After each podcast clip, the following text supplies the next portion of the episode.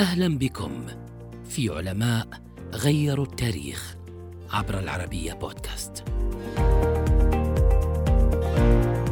نسب تأسيس علم الاجتماع بشكله الحديث للفيلسوف الفرنسي أوغست كونت الذي حدد له القوانين والمسارات.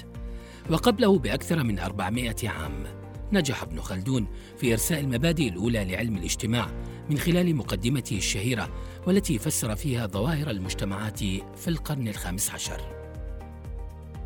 عبد الرحمن بن محمد بن عبد الرحمن بن خلدون ولد في تونس عام 1332 لأسرة مرموقة من محبي العلم.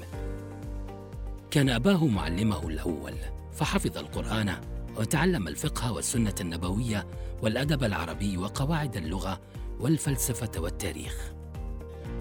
نشأ في فترة ضجت بالصراع السياسي وتغيير مراكز القوى والسلطة كانت وراء نضجه المبكر وترحاله الدائم.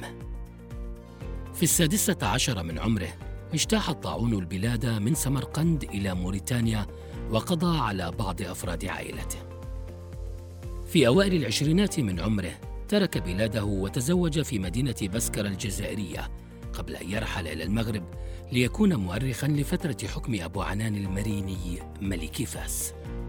سافر إلى غرناطة وكان وزيرا لأبو عبد الله محمد بن نصر وتوسط للصلح بين بدرو ملك قشتالة وملوك المغرب ثم رحل إلى إشبيلية قبل أن يعود لبلاد المغرب ويتنقل في مدنها وبلاط حكامها وعندما سئم من تقلبات السلطة ودسائس السياسيين آثر الانعزال والخلوة في قلعة بني سلامة لأربعة أعوام.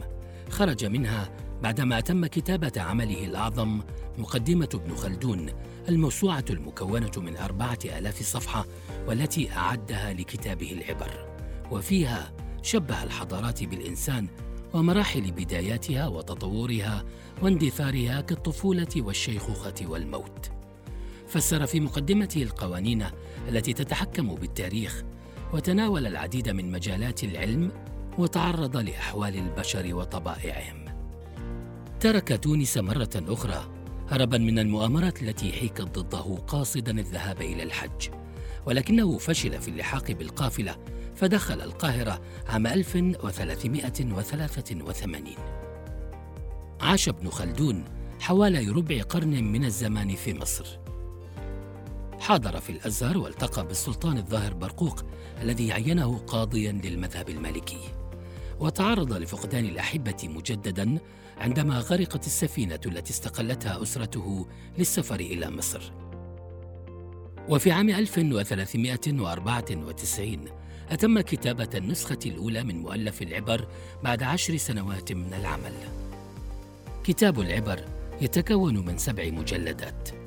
تتضمن المقدمة التي يشمل ثلثها سيرته الذاتية والتعريف بابن خلدون ورحلاته شرقا وغربا والتي بناها ابن خلدون على التسلسل الزمني في حياته من الطفولة إلى الشيخوخة. وفي عام 1406 توفي ابن خلدون عن عمر ناهز الخمسة والسبعين بعدما حفر اسمه أبا مؤسسا لعلم الاجتماع